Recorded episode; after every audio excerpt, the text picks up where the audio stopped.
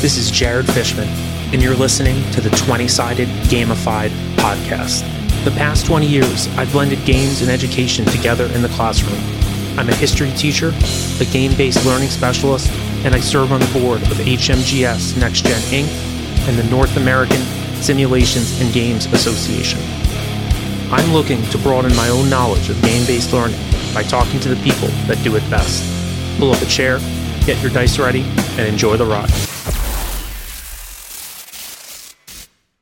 Friends, as we all know, life in the modern world can be pretty tough sometimes.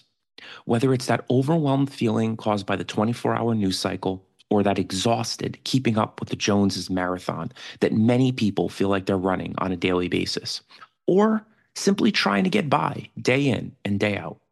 The good news is that there are now platforms designed to provide us with the support we need. Our sponsor, BetterHelp, is a wonderful resource that's purposely designed to be accessible and personalized to your exact specifications. With the click of a button, you can sign up and be matched with a professional of the highest standards, a specialist that can be an unbiased support system throughout your week and beyond. And BetterHelp goes out of its way to ensure that your needs are met. If the professional you're matched up with isn't working out, BetterHelp will work tirelessly to match you up with someone who will. Here at 20 Sided Gamified, we fully and readily support our listeners' goals of living healthy, fulfilling lives filled with laughter, fun, gaming, and stories to pass on from generation to generation. We are proud to have a partnership with BetterHelp, and we hope you'll look into this wonderful opportunity and resource at a time where we all may need a little boost. Signing up for BetterHelp has never been easier. Go to betterhelp.com slash 20-sided gamified to learn more and sign up at a 10% discount for your first month. You can also gain access to BetterHelp through the link provided in our show notes. Thank you so much. All right, there, friends. Hello. This is Jared here, 20 Sided Gamified Podcast. Kelly I'm not here. gonna lie to you. Oh, Kelly, you Yeah, want to do that here. again? Yeah. So just just so you know, that's the indicator right there. I don't know how this is gonna go. I think it's gonna go really well.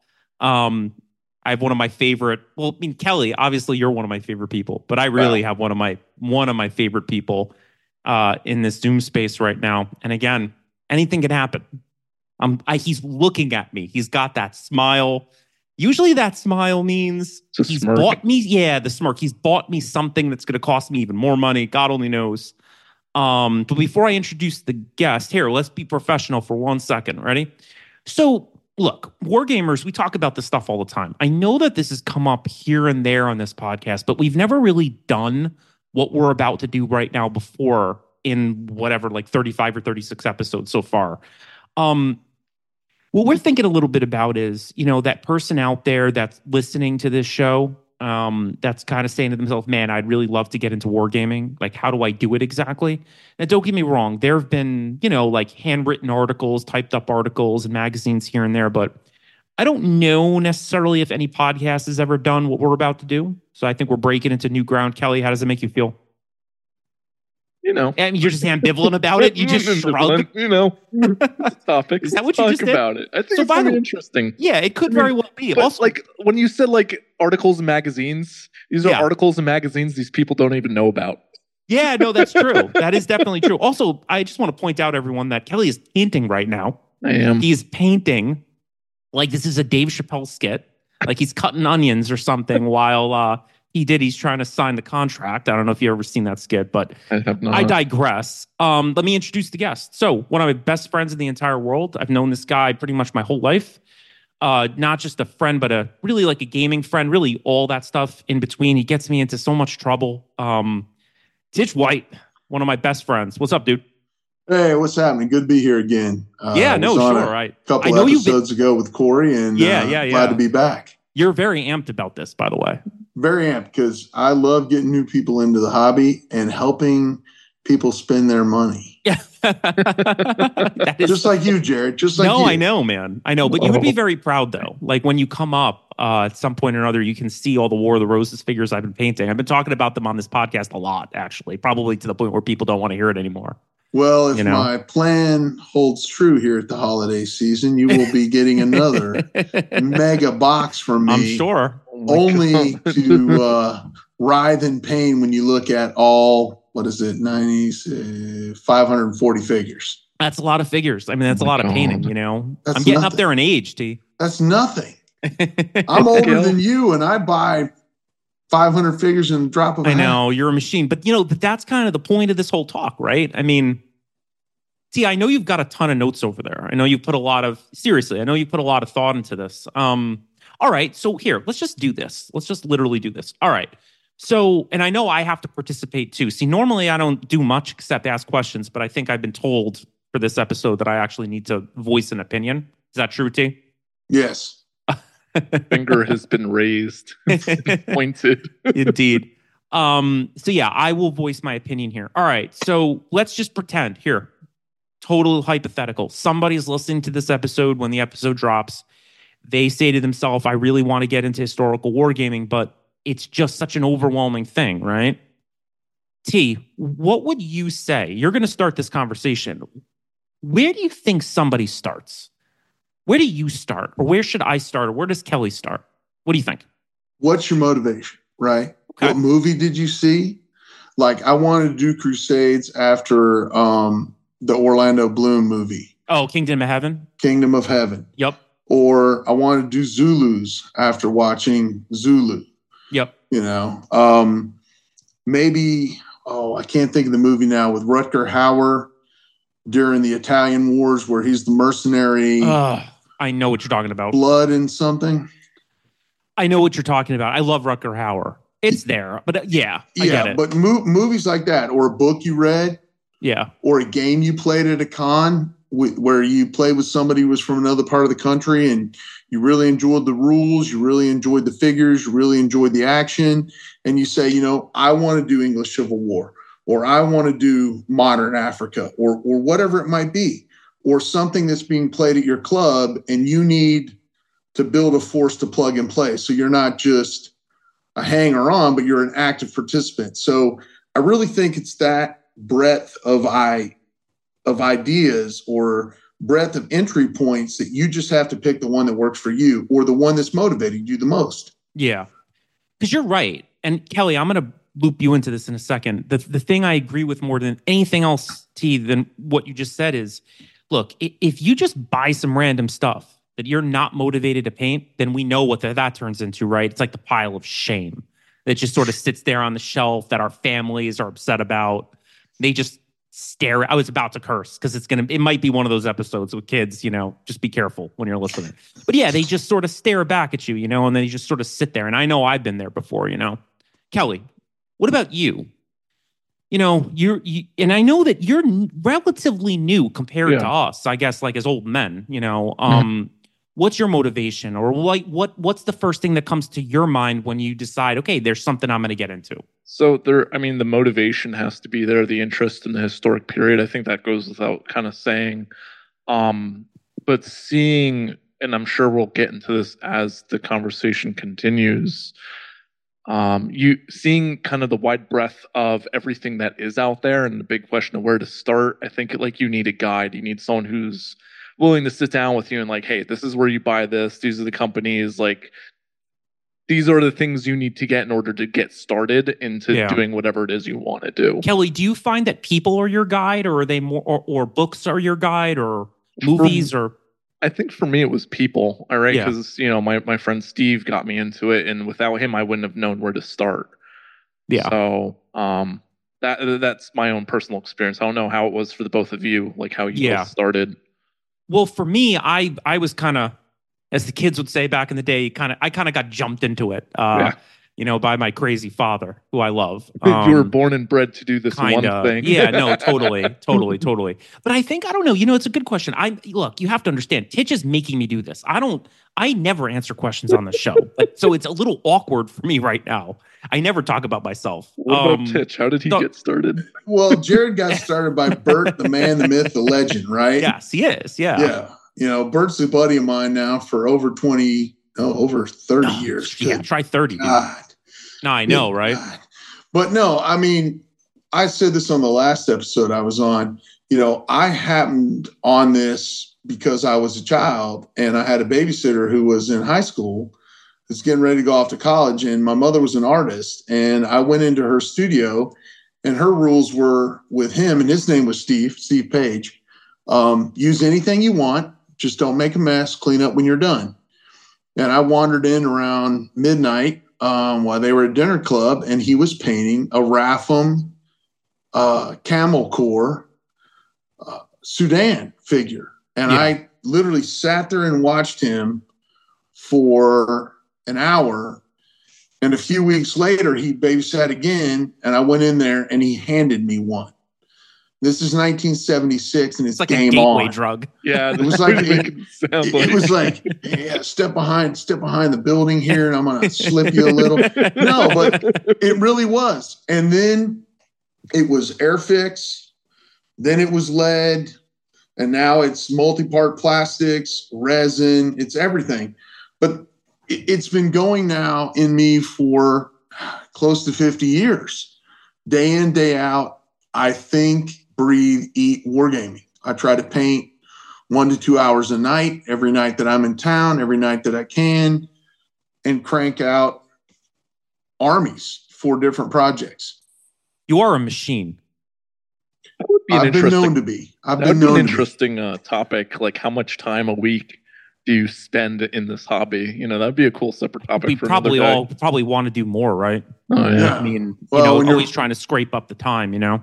Yeah, when your wife's a teacher and goes to bed at nine o'clock and you're kind of a night owl, you got two, two and a half hours once everybody's in bed to do nothing but slink The- down into the uh the chamber and And that's my life away. because I'm usually the one in bed at nine o'clock. Exactly. I gotta. No, it's true. No, Deb and I like uh, we we see eye to eye in that sense. You know. Yeah, I text Jared, nothing, nothing. I call him, nothing, nothing. And then he tells me I put my do not disturb on at eight o'clock at night. I'm like, I have customers call me at three in the morning. I have to answer the phone. you're a are you wild person. doing? Yeah, you're No, a wild it- person. I'm a professional. It's a difference.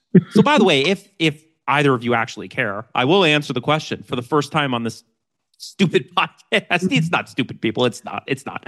Um, you know, for me, I it is a little. Uh, I don't mean to sound lame. It is sometimes a little bit academic for me. Like, especially as an adult, I think I like working on wargaming projects that connect to things I teach. So if I have to read about the Napoleonic era, or I'm reading about the Seven Years War, or I'm reading about World War One, that usually motivates me to do a little bit of work, uh, you know, on on miniatures and things like that. I think back in the day it was a little similar too. Yes, just like UT, just like UT, um, movies definitely kind of kind of get me going, you know, in terms of wanting to paint stuff up. But you can mock me all you want because again people you know these two are just staring at me cackling as i'm answering but i think a lot of times it is actually books for me so look you know if you want to make fun of your podcast host that's fine I've been doing it for i know 20 plus years, Jared. It's never No, going to stop. so well here's a here's a question and t i'm gonna i'm gonna make you use your notes because i'm not gonna lie this is a this is something that as i sip from my scotch glass um this does this is something that gets my goat because this is the question i'm about to ask all right so look you're a new person right so let's think about what we've covered so far you're a new person we talked a lot about motivation right you've got to want to do a project you've got to want to get into a time period all right let's talk about what it takes to get your army together. T, what's your strategy for, okay, you know that you want to do the 30 years war. You know you want to do the War of the Roses. What's your strategy? What, how do you, how do you tackle it? Well, first, I think you have to make sure you've picked what excites you, right? Yep. Because will you enjoy the labor or will you get bored? And ultimately, that comes to the staying power. Because if you are painting eight man units, 16 man units, 28 man units, that's labor. It's it's it's hours of time for an outcome. So I think once you've decided that, for me recently, Corey and I, uh, who's been on the show as well, the owner of C- Cigar Box Battle, uh, the mat Company, he and I are doing 30 Years War. So, what was our scale? Right? And not Yep. not miniature scale, but what was our scale? Do we want to do huge, epic, massive? Do we want something mid-sized or do we want something skirmish? We we went with the big game. Yeah. You know, 36 tercios against how many ever battalions plus cav and artillery and officers and everything else. So you have to look at your scope. What are you willing to invest in? Because it's financially impactful and it's time impactful. And time and money are two most important things in life. Yeah. So you have to say to yourself, you know, what what am I going to do? And once we chose our scale, our scope, we went to scale, right? And scale has a lot of things as well. It's kind of like, you know, can you paint it? Mm-hmm. I can't paint six millimeter anymore. Yeah. I just I don't see it well enough. I can still do 15s. I can still do 25s, 28s, whatever you want to call it now. So we chose 28 millimeter, 30 years war. Now that goes into some of the other topics is what's available to you Meaning miniatures wise. miniatures wise. That's Yeah. super important because if you pick something like modern Africa, there may only be one or two manufacturers, and do they blend? Yeah. You know, you've had Martin Goddard on from Peter Pig, and they make AK 47, which is a fantastic game, and they have a very extensive set of miniatures. But where do you find the buildings? Right. Well, you go to Timecast and maybe you buy some of their Indochina buildings and some of their European buildings and mix and match. You have to you have to look at every aspect of the game you're building. Um, and you look at accessories. So 28 millimeter, a lot of 3D printed models, Old Glory, Bicorne, First Corps, 1898, uh, Bloody Miniatures, Perry, Wargames Foundry, Steve Barber, amongst others, that allowed us to pull together forces that can represent historically and more importantly for me represent a unique mix of things to where for christmas just to digress for a moment for christmas i'm getting sappers um, wounded uh, monks for a vignette a variety of officers. I was able to find leather guns. You know, so I, I mixed and matched from 10 different manufacturers to come up with a broad base of miniatures that will allow me to put a game on the table that I'm proud of, that's engaging, that's aspiring for new gamers, because that's part of it. You you've aspired to build a game because of a book, a movie. We've already discussed that maybe somebody, as Kelly said, somebody walked you in hand in hand into a period, and now it's now it's go time. Yeah. Now let me pause you for a sec. All right. I want to put Kelly on the spot. Oh, Kelly, you ready, dude? Yeah. All right. Um, you're talking to two people that have been gaming probably, I don't know, if you add up the amount of time that we've been doing, it's probably about 70 or 80 years, right? Mhm.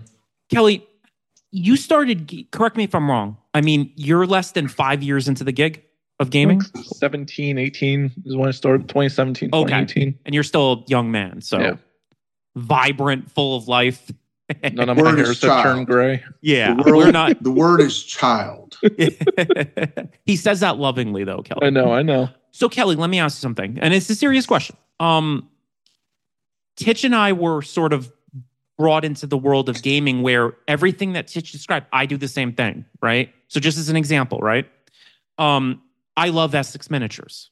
I love it absolutely. Like they're classic, right? Yeah. But the characters, like they don't have great characters. And the thing about the War of the Roses, if you're gonna represent, I don't know, Henry VI or Edward IV, um, you know, Richard Neville, you know, the Duke of Warwick. If you're going to represent these folks, Essex doesn't make them. So what that Mhm. basically means is now I've got to do that legwork.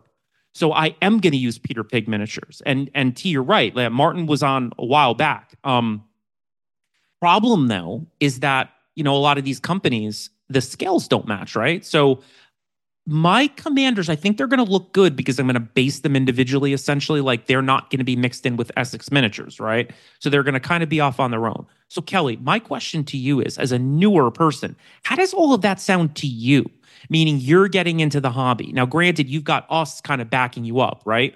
But you're a new person. I mean, does that sound overwhelming to you or not? Is that is that something that like you could dive into? That's my question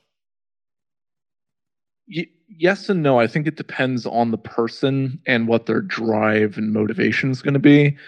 Um, and I can only speak from my own personal experience, having kind of like joined in like when I was starting out. Like, yeah, it was really, really overwhelming. Um, trying to figure out, okay, like what basing am I using? Where do I buy bases?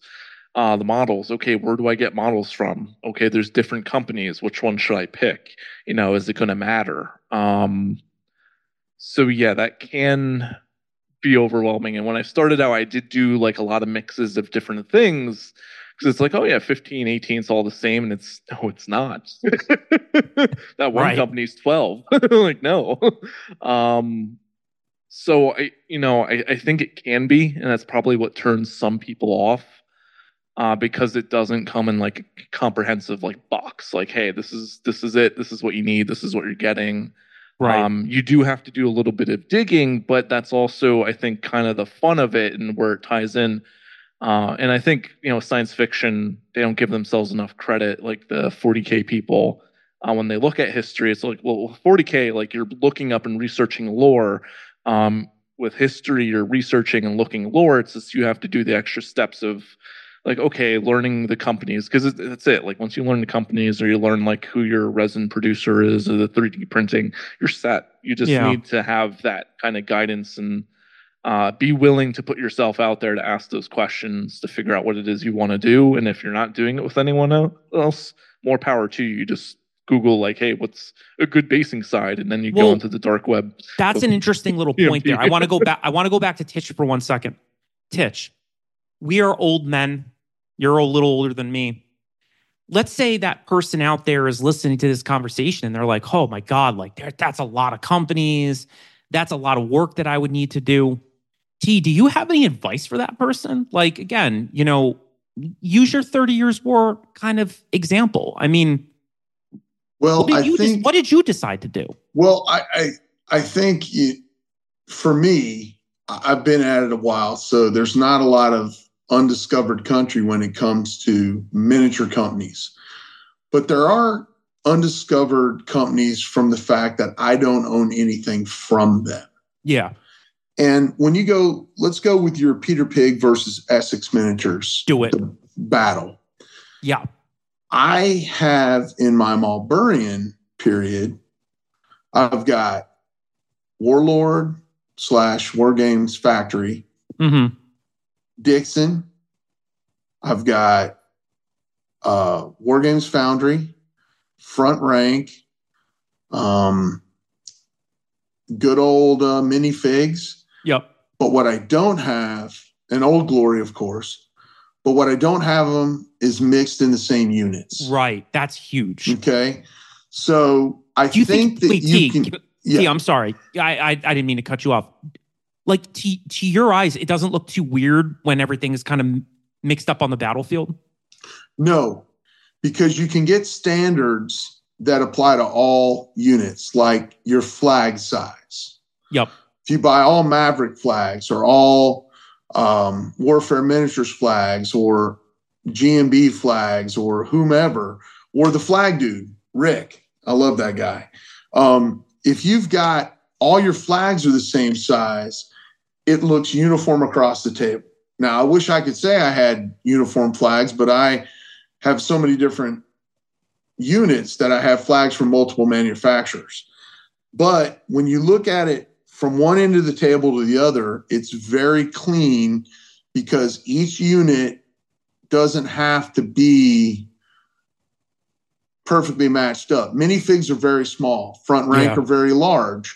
But if they're next to each other and the flags are relatively the same size and they're painted well, they're just that's just a formation moving forward. Yeah, and once you know, the dice start going, I don't no know. No one cares. No one cares. So okay, so because remember what I'm trying to do here is as the lovable host of the show is I'm trying to make this concise for for for that sort of listener out there, you know.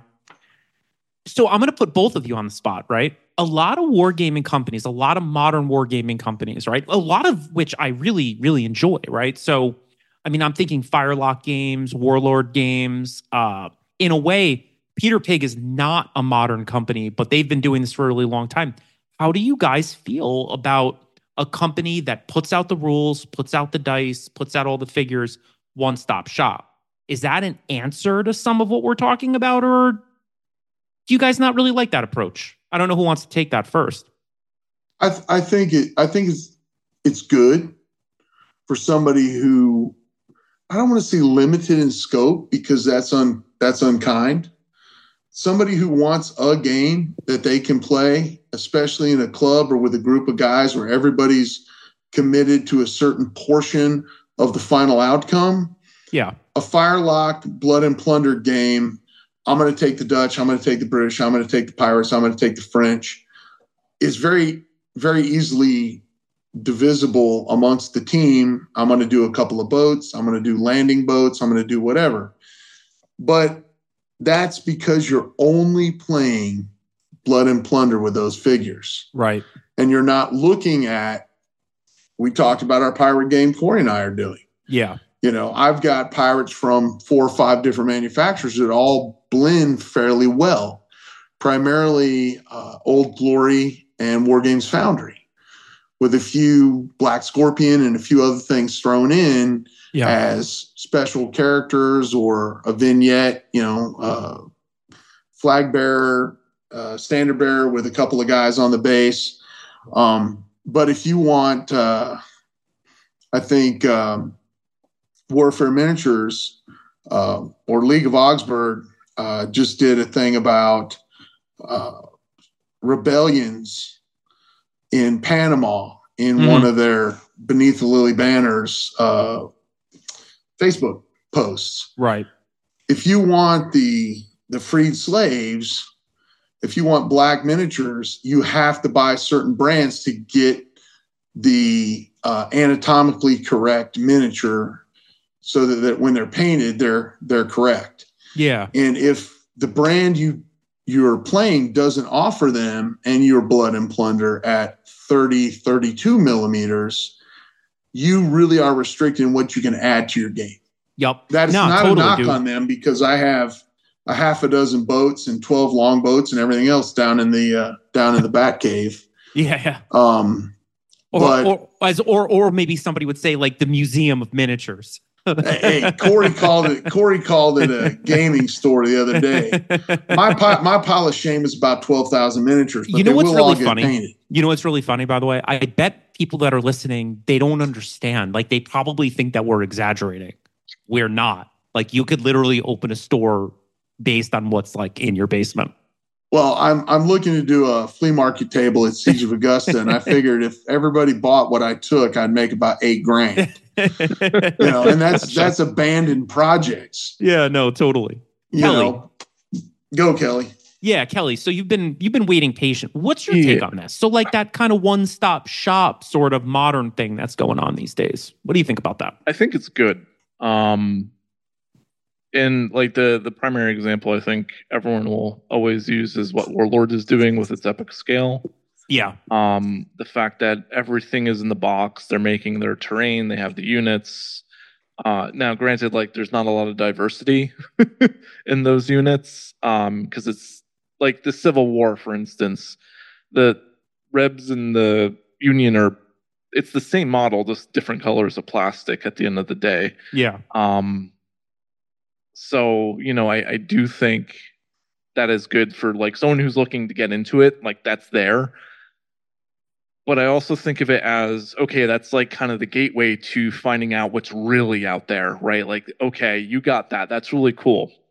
Now look at these guys, these old glory blue moons that I have, right? Like, look how nice these bases are. Oh, I, I, I based them to how I wanted to, not to how uh, Warlord wants you to. Yep. Um, and even like let like let, also I'm gonna throw in Games Workshop there, right? Like Games Workshop has um all their 40k models. Like you could buy Space Marine and not play 40k, right? You could Yeah. make your own base or whatever. So like I like I like that there's a flexibility. I think a lot of the historic stuff that is coming out now does pin you in a position where you can't really do much else with it unless you go out of your way to like, hey, I really like these models. They look really great. Yeah. Um, which you know, what you're both describing um i'll make a quick analogy. It, it, it sounds a little bit you know like getting into music right? I mean unless you're very wealthy right nobody's going out and buying a $10000 les paul custom right out out the gate to learn how to play guitar. You go to the music store and by the way just to be really clear here because all the companies that i'm about to mention i really like just like titch said um if you're new you go to the music store, you buy the hundred dollar Strat, you know, copy. You get a little amp with it. Maybe you get a pedal with it. You get a couple of cables, right? And that might last you for a really long time, and you might still play that thing forever. But once you really know what you're doing, then you can start kind of picking and choosing and adding to what you're doing. So in that sense, when I think of companies like Warlord and um, Firelock Games, Peter Pig, in a way, you could just have a wonderful time gaming those time periods, you know, with each of those companies put out. Um, and it might be great. And and and it could very well be that you never have to add anything. But for a lot of us, you start wanting more. And if like the company doesn't make that part or that piece, you can kind of go out and and you know, kind of get something else. So here's just to wrap this particular segment up, right? Um, this is what I would say, right? So this is, and also this is what I do. I usually will go with a particular company that I really like for a particular line, and then what I usually will do is that'll kind of found that'll form the foundation for the time period or fa- form the foundation for whatever I'm gaming, and then I go and pick up the different accessories that I need or want um, to kind of round things out. And also to Titch's point, there is something that's real cool sometimes about mixing companies because when you do that, you might get different poses, you might get a, get a different feel. So ultimately, it's like anything else. I think that everything we've talked about so far could be a really good thing for someone to think about if they're trying to get into the hobby. T Dog, go for it. Part of it is the scope of your game, right? Totally. We talked about uh, Warlord games, and I take their ECW slash 30 Years War combo because those things are fairly interchangeable. Yeah. They've got Dragoon horse holders, they've got rabble rousers, they've got a surgeon, they've got a sniper, they've got all these unique things, of which I own them all, I must admit. Um, they allow you to add a lot of flavor to your game. They allow you to add a lot of scatter terrain to your game. Um, they've got Swedish leather guns, which are hard to come by. There's basically two manufacturers. So just because a manufacturer has a set of rules or a standard doesn't mean that that's all you need, but it's okay if that's all you want Yeah. and that really that's really what it comes down to me is if you're happy to find your entire game within one manufacturer like games workshops. You buy the codex you build the ultimate force you've got all your good stuff. You know they come out with a new model you add, drop in a model you take a model out. That's fantastic because you're gaming. That's the end of the day you know. We have to replace ourselves over time. And if that's what gets you in, and then later you sit down with a spreadsheet and you look at your War of the Roses project and you go, why do I have 6,000 painted miniatures in 28 millimeter scale and a castle and moats and everything else? You may have gotten there over time. Yeah. And there's, and that really comes down back to scope, right? Is it a all encompassing game like Blood and Plunder, where once you've built your force and you have your boats, it's rinse and repeat. You come up with different outcomes, you build a few different scenarios, but you're set. Or 40K. I've got my Marines, I've got my Necrons, I've got my Tyranids, whatever it is, and rinse and repeat. It's it's it's that kind of game. Or am I looking for a game that I can change a scenario, that I can have a raid on a town, I can have a raid on a rear guard action or intercepting the wagon train or, or a variety of things that happened in history, right? So I think that goes back to scope. Yeah, totally. And what are you trying to achieve? You know, I go back many, many years and how I met your dad, and I go DBA. Yep. DBA isn't chess, but it's very similar. You have your, I don't know what version they're on now, 9.6, but you know, you have your, you have your 12, 16 elements. It's a whole army. You have all your different forces. You deploy them in different ways, and you get a different outcome every time. But the mechanics of the game are the same. The objectives are the same. Yeah, the army's the same too. The army's the same. Yeah. Although you do have a few variations within within DBA. Yeah. But that's scope. Yeah. And, and what do you want to achieve? You know? If, yeah, I do. And to pick on it. Kelly for a minute, if you buy one pack of World War One Germans at Historicon because that's all they have, you can't do anything with it. Yeah. Doesn't Kelly? paint those 12 miniatures. Well, the, the intent is to get more. That's why we get one pack, dip our toes. Yeah. Kelly, you I, have something to say. Yeah, I, I, did have a question that I think relates to our conversation from like a couple minutes ago, mm-hmm. um, dealing with like miniatures and getting into the hobby. Now, like I, I don't know what it was like back in the day, not to you know throw aging shade at the both of you, but um it's okay. Like what was it like back in the day? Because nowadays we have all these companies, um, we have all these choices, and then like I, I don't think 3D printing is gonna be like as revolutionary. I mean, I think it's great, but I don't think it's gonna like replace everyone. Uh, but you know, there's 3D printing now. So there's all these options for historicals and every time like I listen to podcasts or listen to other people talk, um, they're always bringing up Airfix. You yeah. know, so like, what was your options back then?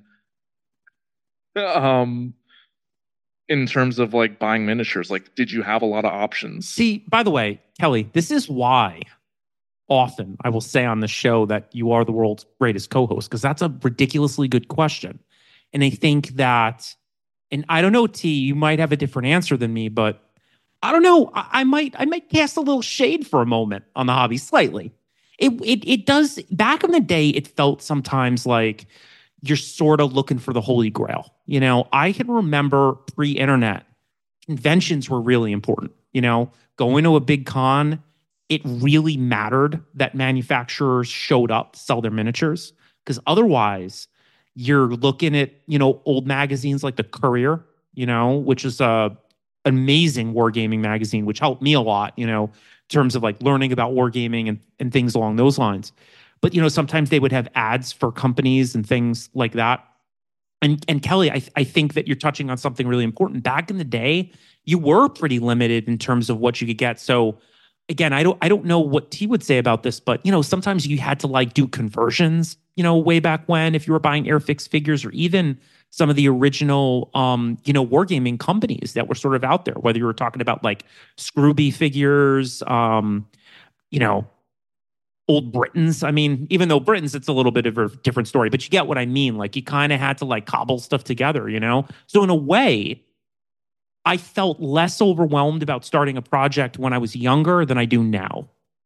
So that's a, a really good point. And I, I don't know. Oh, no, go ahead, Kelly. Yeah, not to like cut anyone off, but it's like this also goes into the whole like when people talk about the graying of the hobby, which I think is kind of a dumb conversation to have. Yeah. Um, like this is part of that issue. mm-hmm. No, totally. I get yeah. that. T, what do you think, dude? Well, I think it's it's kind of uh you look back in time and there are a couple of distinct phases. Mm-hmm. There's the 70s, then there's the 80s, which bled into the 90s, and then there's internet post internet. Right. And, you know, everybody our age, Jared, or my age, talks about the golden age of wargaming. Yeah. And I think it's now. And 10 years point. ago, I thought it was now. And in 1987, I thought it was now. Um, the ability to go online and order, as I did for myself for Christmas, stuff from 10, 12 different manufacturers in an hour is amazing. Because back in 88, when I was in college and got into Napoleonics, we went to the friendly local gaming store, which is rarer and rarer these days. And he had a book of line drawings from Essex and Dixon and um, Wargames Foundry and a few others. And you just took a sheet and wrote what you wanted. He ordered it from War Games in the US, Johnson Hood's old company. Um, and it showed up a couple weeks later and you went and picked it up you know and if you didn't get to historicon or cold wars or Fall In or one of the majors there was a lot of things you didn't see until you ordered until you were willing to invest in at least a pack to even look at what they looked like Yeah. you know but come 95 and the burgeoning of international online sales or international mail order where you could write to a company they would send you a catalog you'd place an order and it'd show up a month later and then you know 2002 game on anything you wanted was there at your fingertips Yeah. and One you click also, away. Right. And you also have to look at the companies themselves. Wargames Foundry, some of those miniatures that are just as good today, I bought in 2000 for 75 cents a piece at Cold Wars. You know, there's Yeah. you still see the tabletop. There's still some in the pile of shame. but they're, you know, they're they're they're just as relevant today as they were then. Yeah. Dixon, same thing. And some of the newer companies is as you look at their leadership, they came from other foundational companies. And they've taken what they learned and they've added their own secret sauce. You know, you have codexes for bolt action, you have codexes for um, black powder, you have these various things that have flames of war. You you know, Yeah. they change that game every They couple did. of years Yeah. to keep you buying more stuff. They've gone from lead miniatures to resin miniatures to multi-part plastics to plastic only figures and so on. But what really makes a company unique for me is when their miniatures are applicable to any set of rules you buy. If I can buy the miniatures and apply them to my rule, my choice of rules, and we're going to talk about rules and how to run a game in another episode, but if I can take them and apply them to my desired outcome, to me, that's the most appealing part of a company versus a homogenistic, holistic game that you buy and use solely. Yeah. And to Kelly's point, yes, you can buy a Space Marine and use it in something else, but really everything they do at Games Workshop is designed to be done within their four walls. Yeah. You know what I'm thinking, uh, listening to you guys talk? Maybe we shouldn't be, or at least maybe, I don't think you guys did this. Maybe I did it a little bit, but maybe we shouldn't be framing all of these choices that people have as a bad thing. You know what I mean? It's really, really a good thing, actually. You have tons of choices, um, tons of different places you can kind of get miniatures. And honestly, like, especially for, coming from myself and from T, um, it's never been easier to get miniatures. So maybe here's my advice before we change topics, right? So maybe the advice is if you are listening to this podcast and we've been going for about 40 minutes at this point, um, let's say you really like the American Civil War. Go sit down, pop open your laptop or your computer or your iPhone or whatever it is that you use. Google American Civil War miniatures, whether that's 15 millimeter or 10 millimeter or 25 millimeter. Take a look at what your options are. Just like anything else, it's like going to the supermarket, right? And maybe we should, again, you know, not feel overwhelmed by this, but actually look at it as like, wow, I have so many different possible choices.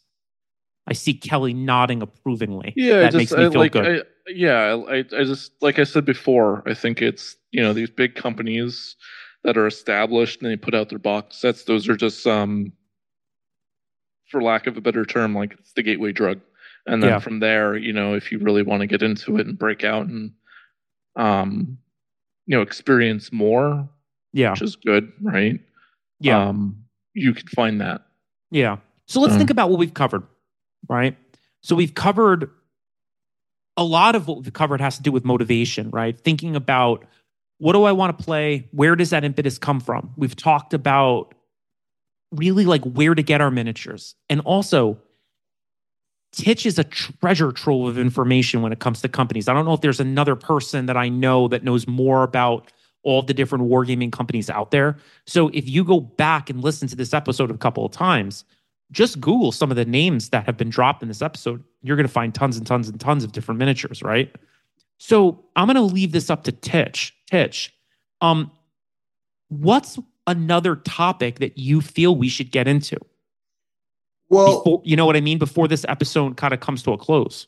Well, before we transition out of this, yep, there is a resource that a lot of guys are afraid to use, but they should. Yeah, and that's eBay. Mm. Now, I paint hundreds, if not thousands, of miniatures a year. You know this. You've, yes. You've been into the back cave. Yes. If you are wanting to try something, go to eBay because it's ready to go. Maybe you have to touch it up or or I don't want to say repaint, but you have to do a little something to it, like change the cuffs, the collars. Maybe you don't like the faces, you ink them, put a wash on them. But it's a solid foundation for a new project. And it could be your sole source. Yeah. Like my seven years war. I have not painted a 15 millimeter seven years war figure, but I have, I don't know, a thousand, 1800 figures for all five or six major contingents. Yeah. All purchased on eBay. Right. So I, I don't want people to think because we haven't talked about I need brushes, I need paint, I need a lighted paint, uh, an area two paint, a lighted, right. nice workshop where you can have eight bottles of paint behind you, like Kelly. It makes me sad. But what I, what I, you know, so when you get into what are your rules? What is your scale? What is your scope? Everything that's available to you. And what do I need to support that effort? And that's really what you have to look at when you say, okay, I want to paint Italian wars. You need 30 different colors because those guys went to the tailor and said, I don't want anything to match. Yeah, it's so true. Right? You know? So they're cool though. I do cool. like them. There's but... there's no uniformity to those figures. T, T, you were bringing up something that I love, right? Because here's the thing. I've experienced this a lot with people that want to get into the hobby. And one of the first questions that they ask is not like, oh, where do I get the figures? It's like, do I have to paint those? So I think going to eBay is a great place to start because, like you were saying, you know, I mean, there's no offense to the person you're buying from, but you know, if you buy some painted miniatures, not only does that give you a framework to start from, right? Um, but hey, you can get those figures on the table a little quicker. And look, if you're playing DBA or if you're playing a game, you know, where you don't need a ton of stuff, that could literally be your starting ground, you know. And if you got to add a little bit of a wash or something, that's fine. But hey, in a week, you'll at least be able to kind of get gaming, you know, which I think is I think is super super important. You know, Kelly, did you ever buy miniatures on eBay? Is I that did. a thing you've done? Yeah, Yeah. yeah. I- when when what- I first started out, yeah. What what was that like for you? Um, I was mostly just looking for like cheap deals. Like I never bought anything pre-painted. Yeah. Um, I don't know. Maybe it'll change when I'm older and decrepit, but It will.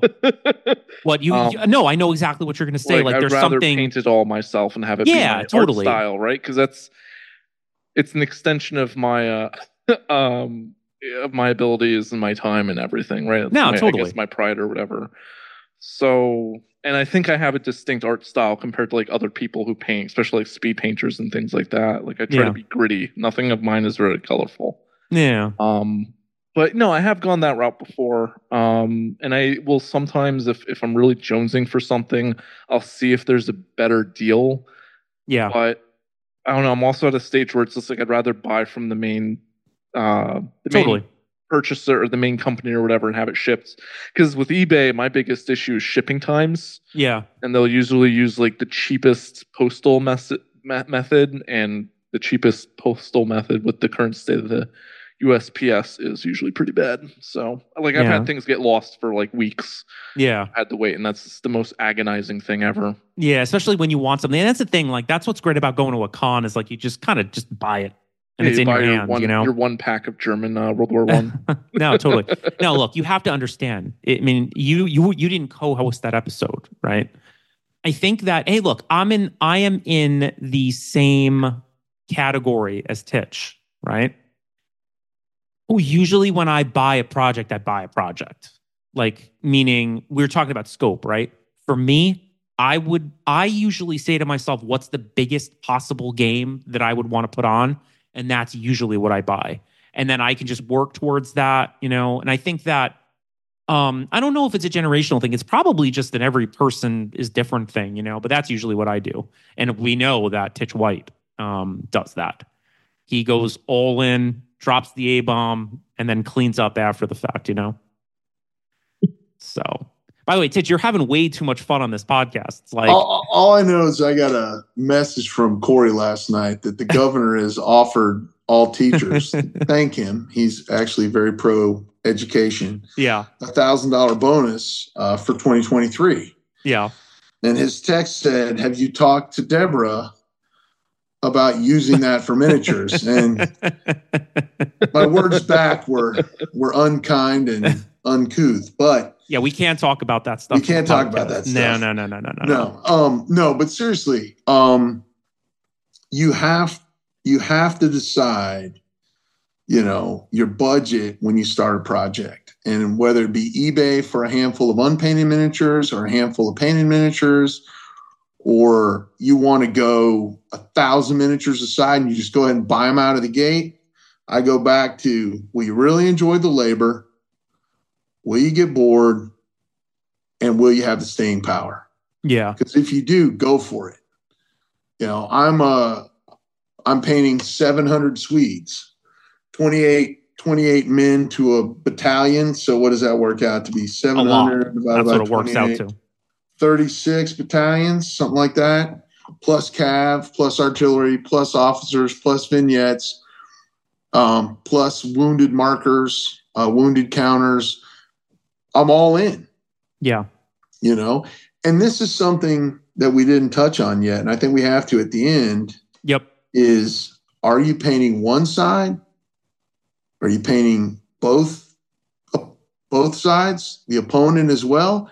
Or are you participating again I, I mentioned this before are you plugging into an existing campaign or an existing game system? Because if you are doing it by yourself and you have to paint both sides wade into it if you've got a committed partner in the project, jump into it.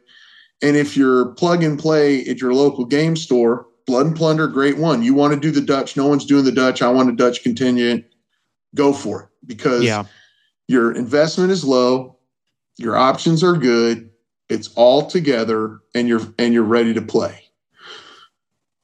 I feel very strongly about this one. Um, I'm going to go right in and give my opinion. Oh. Look, unless you have a really solid group or unless you're playing at like a store where you know people show up and you know that people play, you know, Blood and Plunder or Blood and Valor or whatever, um, or 40K or fantasy or whatever the case may be, unless you really know that people are going to be in playing, I always buy both sides because I just I don't know. I feel like I've been burned so many times where it's like, oh yeah, let's kind of get into this into this project together, you know. And you're just cranking away. And you, by the way, for all the old, I don't know if I'm putting out a video for this one, but I can see uh, these gentlemen's faces just clenching up because we've all been there. Like somebody's like, oh yeah, like you know, we're gonna we're gonna play Franco-Prussian War in 28 mil, and I go out and I buy everything and I paint everything, and you know, whoever I got into it with doesn't do a damn thing, and that's that hurts, you know. So I I I always buy both sides all the time. Yeah, yeah, I can agree Kelly? with that. Like you, you, you spend the money to get a brigade, and someone only makes a battalion. It's like, come on, why? Like, so I buy everything. Like I buy the forces for both sides for everything Yeah. now. Yeah, I already know what Titch White's gonna say. You got to paint one for one if you buy both sides. Yeah, That's Totally. important because what'll happen is Franco-Prussian, for example. Yeah. You've got Bavarians, you've got the Prussians, you paint all the Bavarians, and then you go, okay, I'm not sure what to do next. You paint all the Prussians, and then you're like, you've lost your momentum and you have no French to fight against them. Although you have the miniatures, you you invested up front.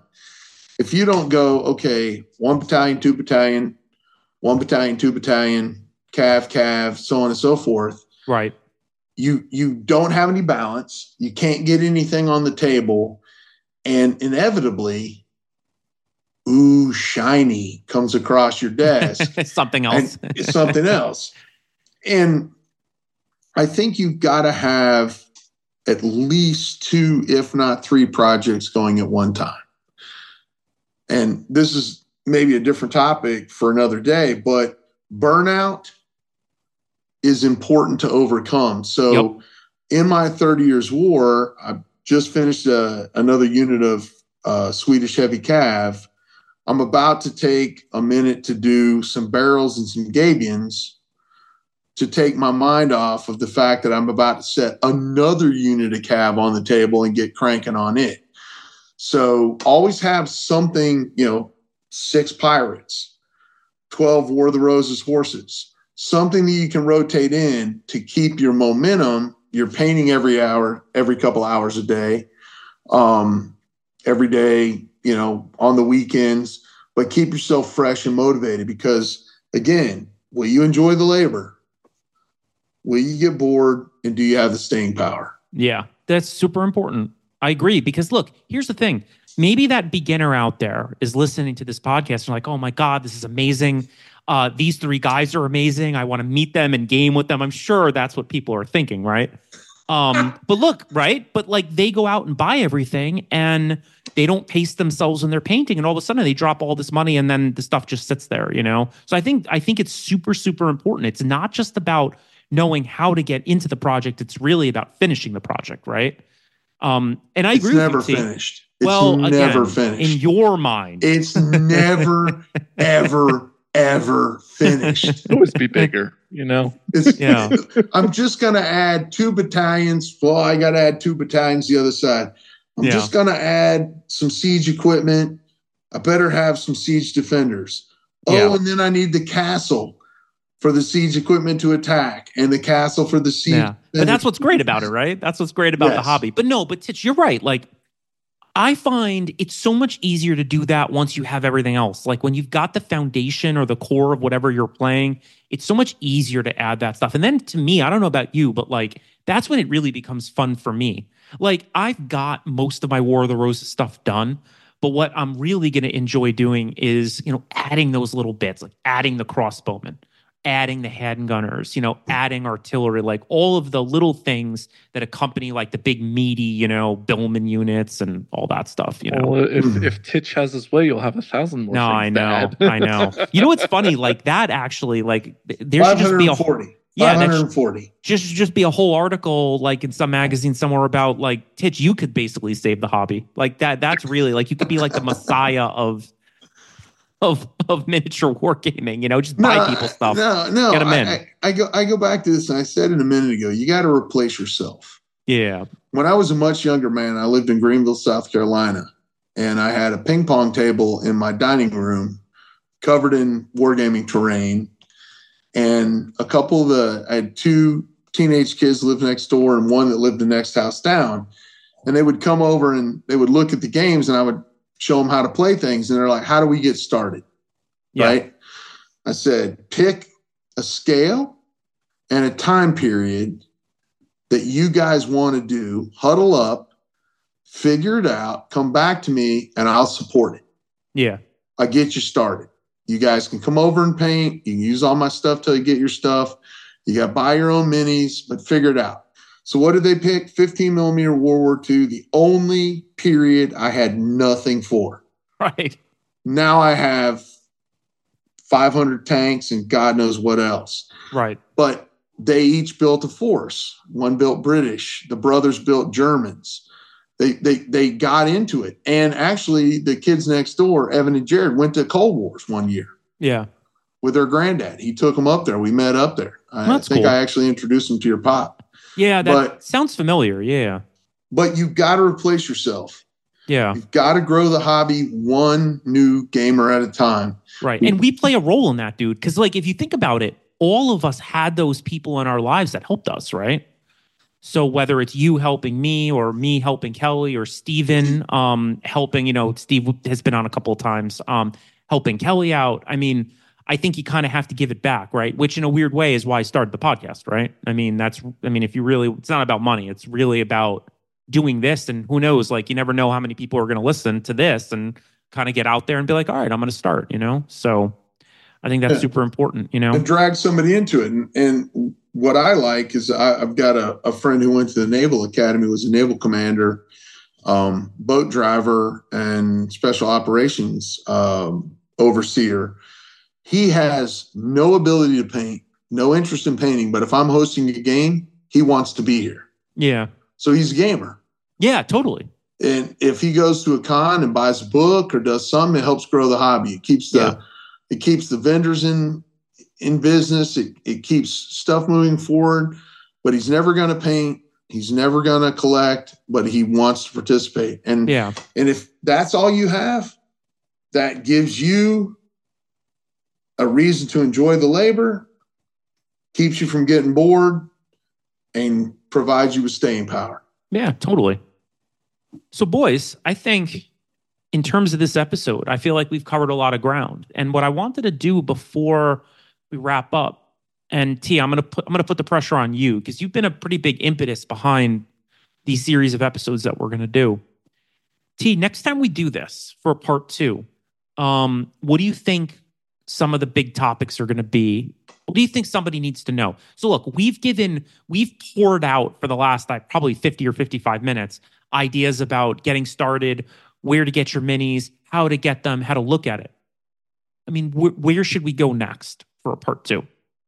I really think part two has to be how do you run a game? How do you Yep. set up a game? Right? Yep. Okay, so I've got my miniatures, they're painted. What rules did I use to get myself to the basing of miniatures for the tactical application of using them? Got it. And I, so I think what we have to do is cover is how to host a game, how to set up a game, and how to Yep. run a game Yeah.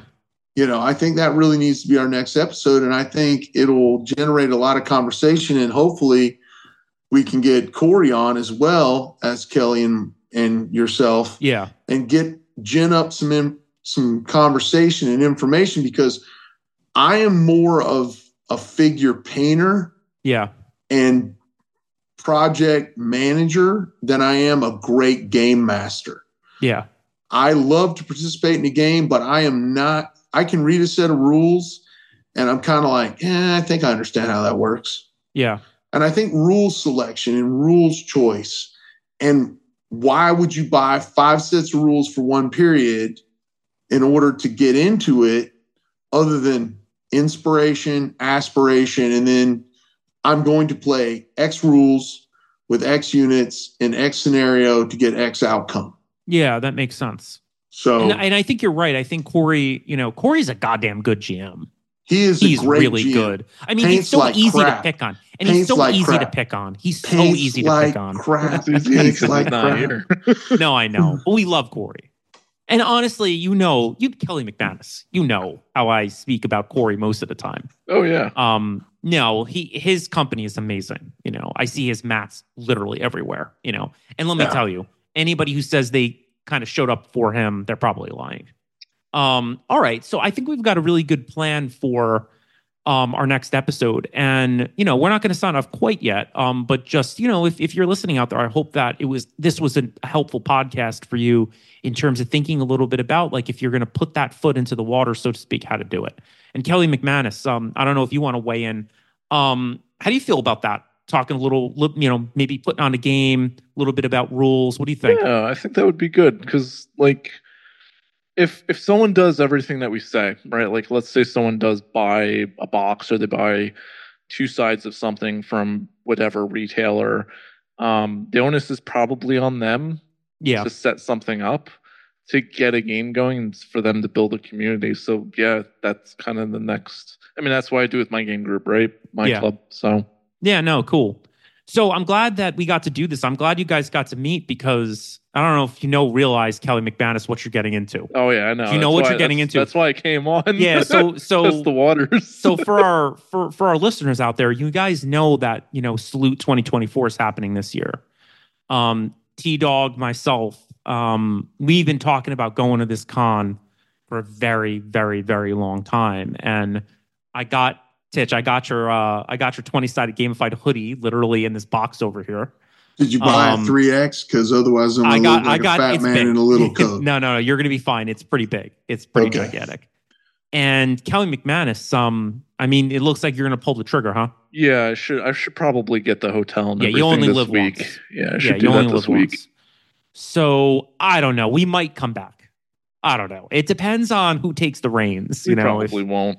If T Dog takes the reins, God only knows. I don't know No, where we're, we're, gonna we're done because we said all those awful things about the English in our Napoleon. No, but you know what though, Kelly? I dead. I I have spoken to some of those English folks. Um, I don't think agree? we've no, I, I don't know. Like I don't think we upset people as much as we thought we were gonna upset Oh them. So no. You mean the home okay. of the toothbrush? Because anywhere else it would be called the teeth brush.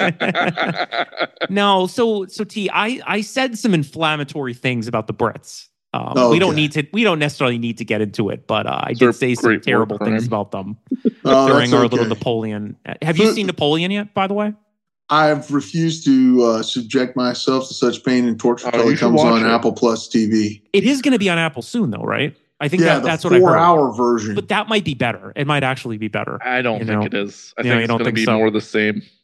Yeah, I don't know. We'll have to see. But um we will definitely have to see. So gentlemen, um this was a blast. I had a really good time. I'm almost done with my scotch here, you know. Also, it's like an hour past my bedtime. Yeah, so for those of you listening, um I normally record these in the morning. Um but we decided to do this one at night. You know, Titch is a night owl. Guy's up, you know, all hours, like a wild person. He's been holding signs up this whole time. I definitely can't show this as a video because of the awful, awful things that he's been trying to get us to laugh the whole time. It's pretty And- spicy. It's pretty spicy. You know, he's he's reusing some of the same cards now, which I think is pretty funny. Um, and look, Kelly, he can't control himself. You Yeah. know, um, when we're on the plane, I think we're probably to salute. We'll probably all be in different places. I'm gonna have to get some Probably. medication to sleep. Um, yeah. you know, and Kelly, know you've never I'm been overseas, right? No. This is going to be a first. Okay. you have a So- passport, correct? yes. Yeah, he's good okay. there. So we're not going to talk about Titch's personal life, but this man has literally been all over the world. 38 countries. No, don't do it because I know what you're And about I to do. I have been to Salute twice, yeah. and my personal record is $3,800 in a single Oh, Jesus. visit. Yeah. Yeah.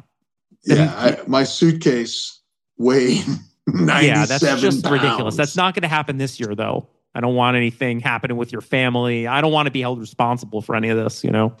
No, look, Deborah loves you, would never hold you responsible. Gabby, on the other hand, would hold me responsible for you losing it, but yes, that's, okay. probably actually. Well, that's a good. I don't know. That's a good question. I think I'll have to ask her when we're done with this podcast. Um, What, That's like a how very much good stuff you could get, how much you could afford to bring back. yeah, actually, my father would blame you. See, I I, I Oh, think that's yeah, about Bert he'll. would Bert would be like, "What in the name of all things Yeah, holy and yeah. sacred, Jared? Did you listen to that maniac?" well, he's for?" been saying that for decades at this point. Yeah, and I what did he get you to do? No, we both do. I know that. yeah, I got to I have him him on death. at some point.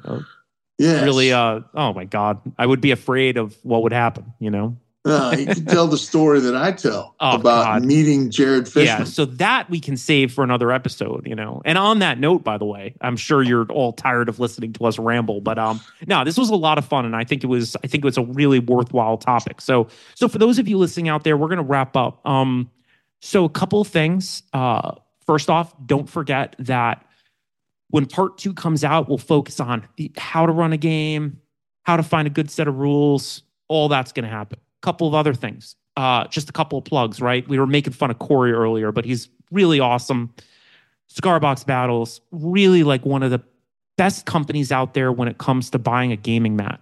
Another thing to consider too, right? Shameless plug, even though um, it's not too shameless.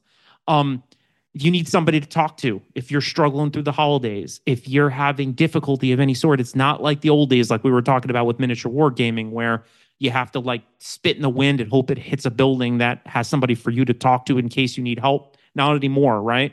So in terms of our sponsor, really great sponsor, BetterHelp. Um, it's literally talking to somebody's a click away. It's in the show notes, um, and it's been in the show notes for a while now. Um, Kelly McManus, um, I know you got to work tomorrow and it's late, so uh, thank you for being the world's greatest co-host. Um, and I appreciate that you were uh, willing to hop onto this call. Thank you, dude. Yeah, thanks for uh, having me. And Titch, um, you know what? What else do I need to say to you, sir? I don't know. It's ten twenty eight. I got at least an hour, hour and a half of painting Yeah. in me, so I'm going to the back cave. Now, so in all seriousness, though, dog, um, you are the guru when it comes to this hobby. So I was literally not going to do this without you. So I'm glad that you came on, and I'm. I think it's going to be really helpful to people. Well, I hope so. I mean, I think it will definitely. I, I really do. And and there's no game you can't put on. There's no scope, scale, or otherwise you can't achieve. It's it's like my boss used to say, gotta eat the elephant one bite at a time. Yeah, totally, dude. You know, and I think what we also need to cover is how you find the things that make you successful. Paint, mm-hmm. brushes, tools, that kind of stuff. Maybe that can be our third episode Yeah, yeah. um, and kind of wrap it up. I want to Yep. get started. I'm going to get started. I'm jumping in. I jump into the deep end. Most people use the zero entry pool. Yep. And then what am I going to do with it? And then, you know, kind of refining it. Yep. No, totally. Absolutely, 100%. And that's a great way to end. All right, everybody. So, for those of you listening out there, I hope you enjoyed the podcast. I hope we didn't scare you too much. Um, and I will see you soon. Be healthy. Enjoy the holidays. See y'all later. Peace. Peace. Peace. Thank you so much for listening to today's 20 sided gamified podcast. I hope you got as much out of the conversation as I did. If you're interested in learning more about the organizations I work with, please visit www.nextgengaming.org and www.nasaga.org. My Instagram handle is hmgs underscore nextgen underscore inc. Until next time, be well, get some gaming in, and roll some 20s. Thank you so much.